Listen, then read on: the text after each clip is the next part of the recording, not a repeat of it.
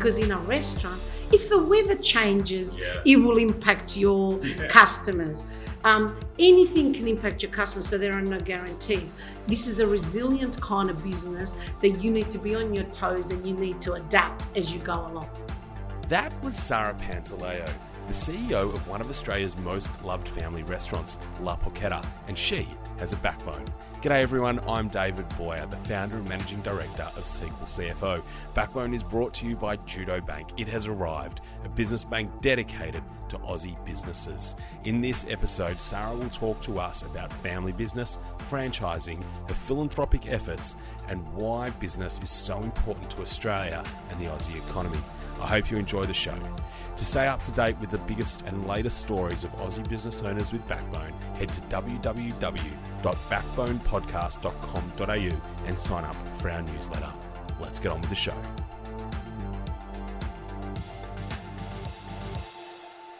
I'm here with Sara Pantaleo, the CEO of La Porchetta, but much more than that, you're the Vic State chapter of the Family Business Association.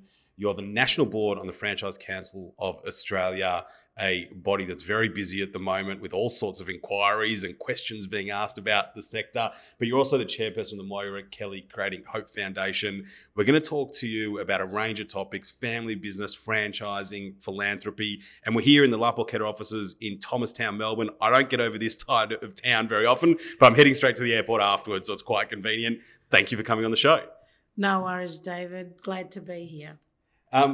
La Porchetta actually as a brand has a very, in Melbourne in particular, a lot of people like it. It's one of the few, I guess, Carlton eateries that expanded out of Little Italy, so to speak, and has stores everywhere. It's a great, I guess it's a great business story overall. And you're very active in the business community sharing the story, I guess. So from a family business point of view, I've heard you talk about La Porchetta as a community. What is the La Porchetta community? Because I'm sure it's more than just a couple of families. Yeah, it's interesting you mentioned Melbourne, and I was just at an event recently and met someone who went to Melbourne Uni, and many students from Melbourne Uni know La Porchetta very, very well in Carlton.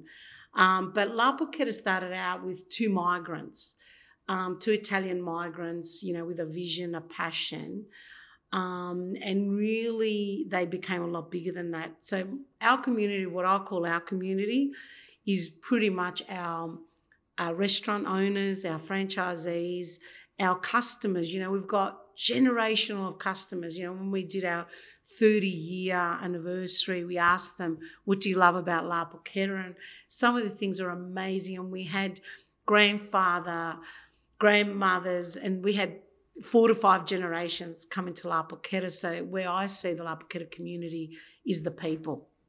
Is that something that's important because it makes you feel good? Is it something that you monetize? What's the real benefit of it to the La Porchetta business? Well, you know, some of it is intangible.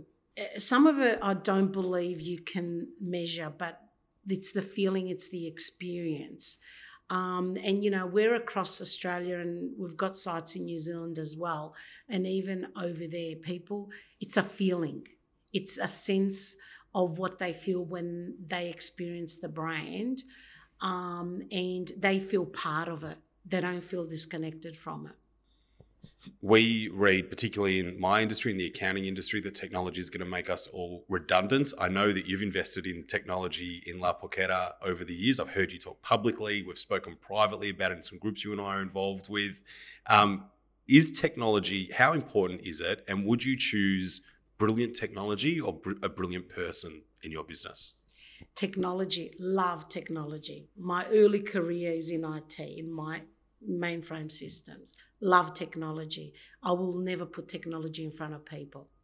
That's never going to happen. Great technology helps us be efficient, but people first. I'm a people person, and if you've got the right people driving the technology, then you've got the solution, but never put technology before people. And is that known within your business? Because the press is sometimes pretty negative. You know, everyone's going to lose their job to machine learning and AI. No, I just think that the media is only interested in sensationalism, but what will happen is the amount of spending in the world, the amount of jobs in the world is going to be the same. but it's going to shift. So it's all about education and ensuring that people are educated to use the technology. But at the end of the day, without people, you've got nothing. Family business in Australia is massive. I actually don't have the stats of how big it is. You probably do because you live and breathe this sort of stuff.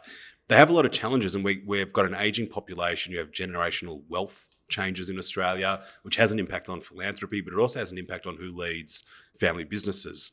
I'm curious to know, is there a massive opportunity for family business in Australia? Absolutely.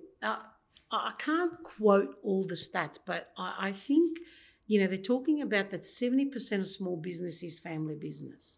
So that, when you know that the majority of small businesses hire the most employees Australia-wide, that's relevant.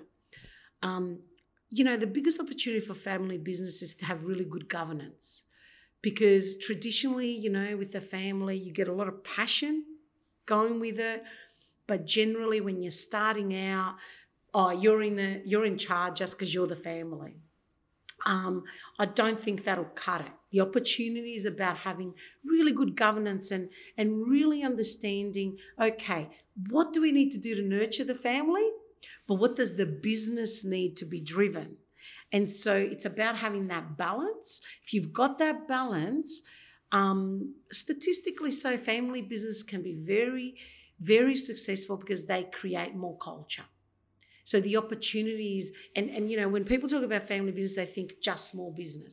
Some of the family businesses in Australia are huge, turning over millions of dollars per year. And, you know, great family businesses just inducted in the Hall of Fame in Victoria, Love a Duck, Dyson's, Buses, they're huge family businesses. And they've got amazing governance. So I think the opportunities that you can keep the business in the family generationally, keep it in Australia, and, yeah, it's immense. There are no boundaries. What is amazing governance? It's a word. I think a lot of people don't really know what it is. Okay, so when I'm talking about family business governance, for those in the industry will understand that I'm talking about nurturing the family and perhaps having a family constitution that in there you will cover things, you know, because you're going to have some family members not working in the business, and it's about that constitution covering what's important to the family, because you want this to stay. We're really the caretakers for the generations, right? But then the business planning and business governance is about how do we introduce the family to the business, and that they may only get roles that they're able to do in the business, as well as do they need to go out and get experience in other businesses before they come and work for the family business. So there's all sorts of ways. There is not one formula, but it's about respecting the two. It's very interesting you think that, and we've got a lot of family businesses that I've worked with over the years, but all I can think of is how the Trump family just seems to keep getting jobs in the White House administration. That seems to be their family business at the moment. Overall, I touched on before that we've got generational change in Australia. It's part of the ageing population. Baby boomers are retiring and stepping away from operational roles in the business. Is succession done well? The latest KPMG survey in family business showed that only 26% of family businesses in Australia, of those surveyed, had a documented plan for succession, and that covered not only succession in leadership but succession in equity.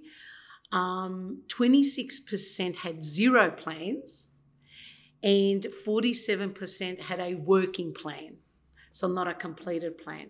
So that will show you that succession planning is one of let's say, the challenges for family business. And I think because the entrepreneurial nature of family business, that there's usually one or two founders or family or two partners in the business that started out, they find it really difficult to let go, right? But what's shown is that the businesses that keep going and succeed have a solid plan for the family and the business.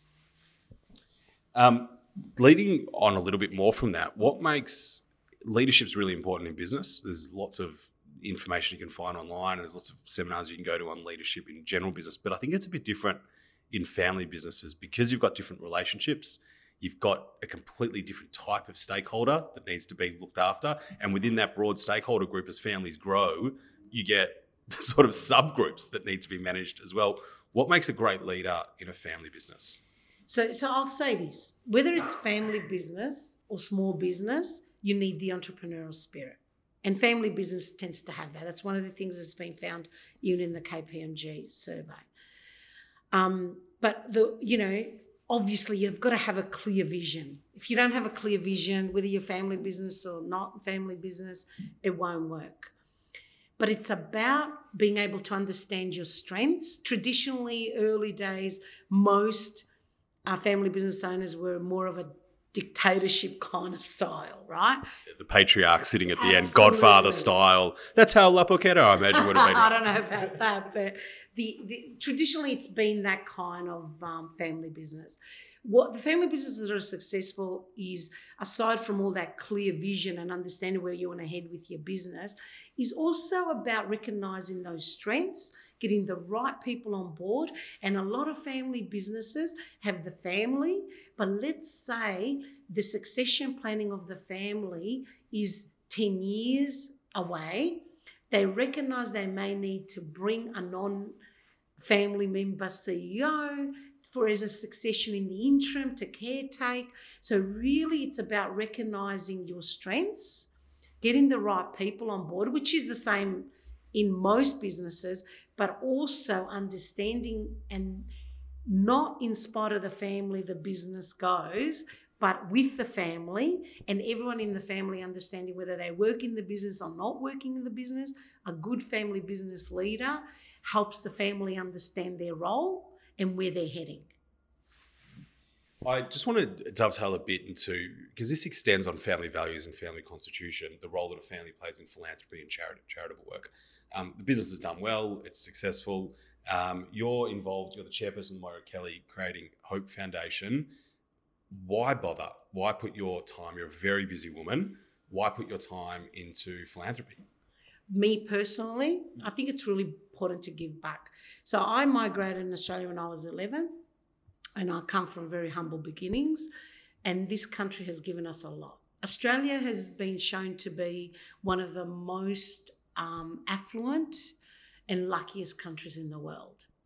What I say to people is this: my work at La Porchetta feeds the family, my work at the Moira Kelly Foundation feeds the soul. So two-pronged. One, we need to give back. It's our responsibility to give back to causes, whatever you're passionate about, that you care about, so that it's not just about the money. But two, also understanding that we have been blessed. We've worked hard, we've been blessed, therefore we have a responsibility to give back to others that may not be able to have the same afforded, whether it's in business, whether it's in luck, whatever you want to call it. I believe it's our responsibility. What is the Moira Kelly Foundation? The Moira Kelly Creating Hope Foundation, Moira Kelly is an amazing, amazing humanitarian. She's been doing amazing work for many, many years in her life. But what we do at the Moira Kelly Creating Hope Foundation is we help kids from overseas that can't afford to have certain operations. We bring them to Australia and we'll help them get those operations and then go back home. As well as that, we're also looking after some displaced women that might have been homeless because of circumstances of being here in Australia, and we house them, we look after them and help them get on their way. Excellent work. Thank you, I guess. As a member in the Australian community, we need more people doing that sort of stuff. We're going to continue talking with you, Sara, about the franchising part of business now. La Porchetta's growth story was, I imagine, spurned by franchising. I mean, you don't just go from an eatery on Lygon Street. Were you on Lygon Street in Carlton? Rathdown Street in Carlton, to almost 30 stores and 2 countries now. 50 stores? Jeez, I should have done better research. I watched videos about you. I was all prepared, and then I get the basic information wrong. I think at the moment franchising's going through drastic change. massive amounts of attention. Sometimes it feels like there are certain news publications who exist to find another scandal within a franchise system. But on the back of some genuinely good investigative research, some systems were questioned, led by 7-Eleven and Caltex, I think was the first really big one, and this triggered a parliamentary inquiry into the franchising sector. A lot of pressure on everyone, and I imagine a lot of pressure on the Franchise Council of Australia. You're on the board. How did it get so bad? How did it get so bad? I don't know that it is that bad. And that actually should have been my question. Is it that bad, or is it? It's easy to go after a large group of people, yeah. You know. So they say that a crisis is either real or perceived. In this situation, I honestly believe some of it is perceived. However, some of it is, I do believe some of it, obviously there has been issues. But we've got to remember this. There are no guarantees in business. There are no guarantees in life. So what people aren't talking about, they're not talking about how does franchising compare to independence. We're not having that discussion. So let's have that discussion and then see how it compares. Having said that, I do believe that there needs to be education. Franchising is not an industry. It is not a sector. It is a methodology. And hence, we've got multiple franchise systems with multiple models. And there's all sorts of kind of models, whether it might be a service or retail or food retail or whatever it may be. There are many, many factors.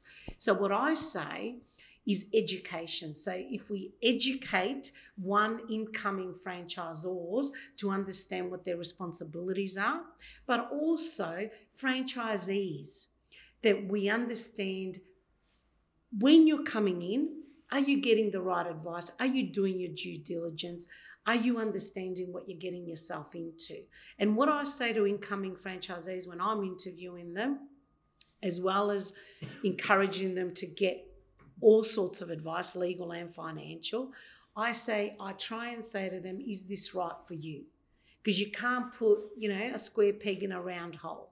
Sometimes don't get a franchise because you want a business. Assess the business. Is the model right for you? Does it fit your culture? Does it fit your value systems? And is that the right business for you? When people buy a house, they do a lot of research. They look at the house, the suburb, and how it is. And, well, I'm saying do the same amount of research when you're getting a franchise and understand what it is that you're getting into. One of the things that stands out to me in franchising, and I'm just keen for your thoughts on this, as a franchisor, you're not really allowed to commit to any projections for a franchisee. You're not allowed to represent that there's future income that's coming. So the thing, that's fine. The problem is, it's not that you're not allowed, but what happens is you can get yourself in strife if the projections aren't met. And like I said earlier, there are no guarantees in business, and franchising or small business or independent is very similar in this way.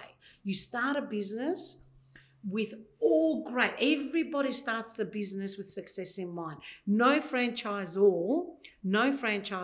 is happy for franchisees not succeeding. I haven't met one yet, right? So the problem with the projections is that there are no guarantees. So therefore, if something goes wrong, the economy changes, things outside of your control, and the projections aren't met. So we need to identify what can be given, what should be given, and understanding there are many factors that may impact the result. Because of this noise about franchising, there's definitely a smear on the name. I've been in some circles and the words come up and the response in the group hasn't always been positive. Is the brand name franchising, is it dead? Is it in trouble? Absolutely and categorically not. Franchising helps people get into business. I mean, what we're forgetting is this. It's okay, you've got an entrepreneurial spirit. I'm going to start a business. I'm going to take all the risks that goes with it. And I'm going to go out there alone. There are many, many, many people out there. They either don't have the courage, the strength, call it what you like, to go at it alone. So franchising helps people get into business and not be alone. In our business, we've had franchisees that were employees of a restaurant. They may never have owned their own business, but in franchising, they felt the courage to do it and they went in it. So we must never forget that. I love the passion that you speak with, and I share a lot of that passion. I know in our system, and we're a much smaller and newer system than you are, the number one thing that people say they love is the camaraderie that they have. Accounting's a lonely business. You know, you think about the high street accountants sitting there by themselves. I love hearing you talk about that. It's exciting, and I wish more people would listen to the passion that you bring to the table. Thank you. But because of these changes, though, does franchising need a new vision? There's a magazine, Franchise Business Australia, I think, and its lead story I saw just downstairs in your reception was the importance of profitability. Like, surely that doesn't deserve a front cover sentence. Surely that's the basics. So it makes me wonder, does franchising need a new vision? I don't know that it needs a new vision, but I'll go back to education. And it's education of emerging franchisors, and understanding what their responsibilities are, not just legal responsibilities, but the responsibilities to the franchisees, and that they cannot do a sales pitch to recruit. They have to give a reality of what it is. Early days, going back a few years, I digress a little. I had a person sit there with me when I started doing the recruitment, because in the early days, my brother and his partner did the recruiting when I started working on that. I had a gentleman that came to me and he said, if I get a news agency, and it was a while ago because not many people want a news agency these days, but nothing against news agency, but he said, if I get a news agency and I sell these many papers and I do this, this is the bottom line. I said, sir, I don't believe restaurants is for you. Because in a restaurant, if the weather changes, it will impact your customers. Anything can impact your customers, so there are no guarantees. This is a resilient kind of business that you need to be on your toes and you need to adapt as you go along. And we didn't recruit that gentleman. So the education of franchisors, the education of franchisees to fully get the due diligence done and understand their business and understand what their responsibilities are going to be and if they're prepared for it. How many hours are they going to be spending in the business? What do they need to do? Do they need to get involved in the local community? It's not just about standing behind a counter. What do you need to do to drive that business? What is the franchisor going to do? What is the franchisee going to do? So education is the piece, and good governance. Good governance, and that's fine. I'm comfortable with the penalties, the ACCC being the watchdog. Good governance to ensure that if franchisors do not show good faith, that they're dealt with. And some good examples, if they're not doing the right thing and they're trying to oversell something that they don't have, I'm comfortable with the penalties that come with it. But also, understanding this, one of the things that is coming through the Senate inquiry is about change, and the franchisors are getting people to change. But we cannot stifle innovation. So at La Porchetta, we never did home deliveries. Guess what? Consumers want home deliveries. So if we did not innovate, be agile and change, we would not survive. So therefore, we need to understand that franchisors, some of the reasons why franchisees are joining us are that we are going to be at that forefront of that innovation. So change needs to happen for the business. And so it's also about innovation as well, so that we are sustainable in the industry that we're in, because franchising is not an industry. Could you expand on that a bit more? Well, I am in the restaurant industry, and we also happen to be franchisors. So our business is a food franchise, so it's a very specific type of franchise. And we're also in the restaurant business. When we are interacting with our consumer, it is about the restaurant business and creating that experience for our guests that we bring into our restaurant. That's our industry. You've said in an interview with the Franchise Council of Australia, and you repeated it, you said measurement is your focus. We're in a world of cloud accounting. We're in a world where rosters can get measured online, where financial information is measured online. Can you expand on that a bit more? What do you mean by measurement, and why is that so important right now? Well, one of the things for us as a franchise system is that we grew truly on that entrepreneurial spirit. And where we're a flat fee system and we never collected financial data from franchisees because there was no need, because we felt there was no need. Over the years, what I've learned is it's not just financial data, but it's also about analysing in our specific incident menus. So it is very important that you don't keep doing the same thing and expecting a different result if you're not measuring it. So measurement for me is not just financial measurement. For us, it's measuring local area marketing activities, what works, what doesn't work, what works in one area as opposed to another. So it's all about that analysis. And it's more, one of the things that we talk to our franchisees about, it's not just about making the pizza, which pizza did we sell, which pasta did we sell, and also understanding the profitability, which is more profitable, which is less profitable, which one are we going to market more. So that's where I come from. So financial measurement, business measurement, marketing measurement, you need to understand what's happening, so then you can do more or less of it. So do you have data on whether or not Australians prefer pineapple on their pizza or not? I hate to say it, but Australians like pineapple. That's never going to be removed. I don't eat it. As an Italian, I don't eat pineapple on a pizza, but let me tell you, they love it. Branding's very important in franchise systems. A lot of people buy into the brand, the recognition, the perception that that brand may help them attract customers. How is a brand more than just a logo? What does it actually mean?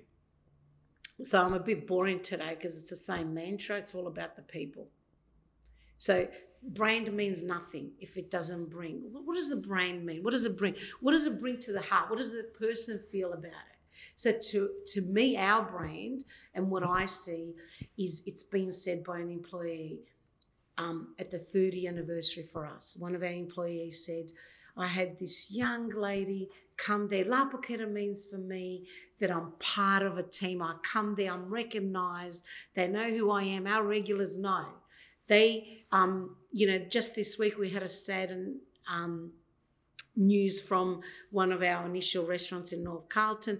One of their long-standing customers passed away. They all knew, they were all sad. Some of the employees are going to be at his funeral. It's about us understanding the people.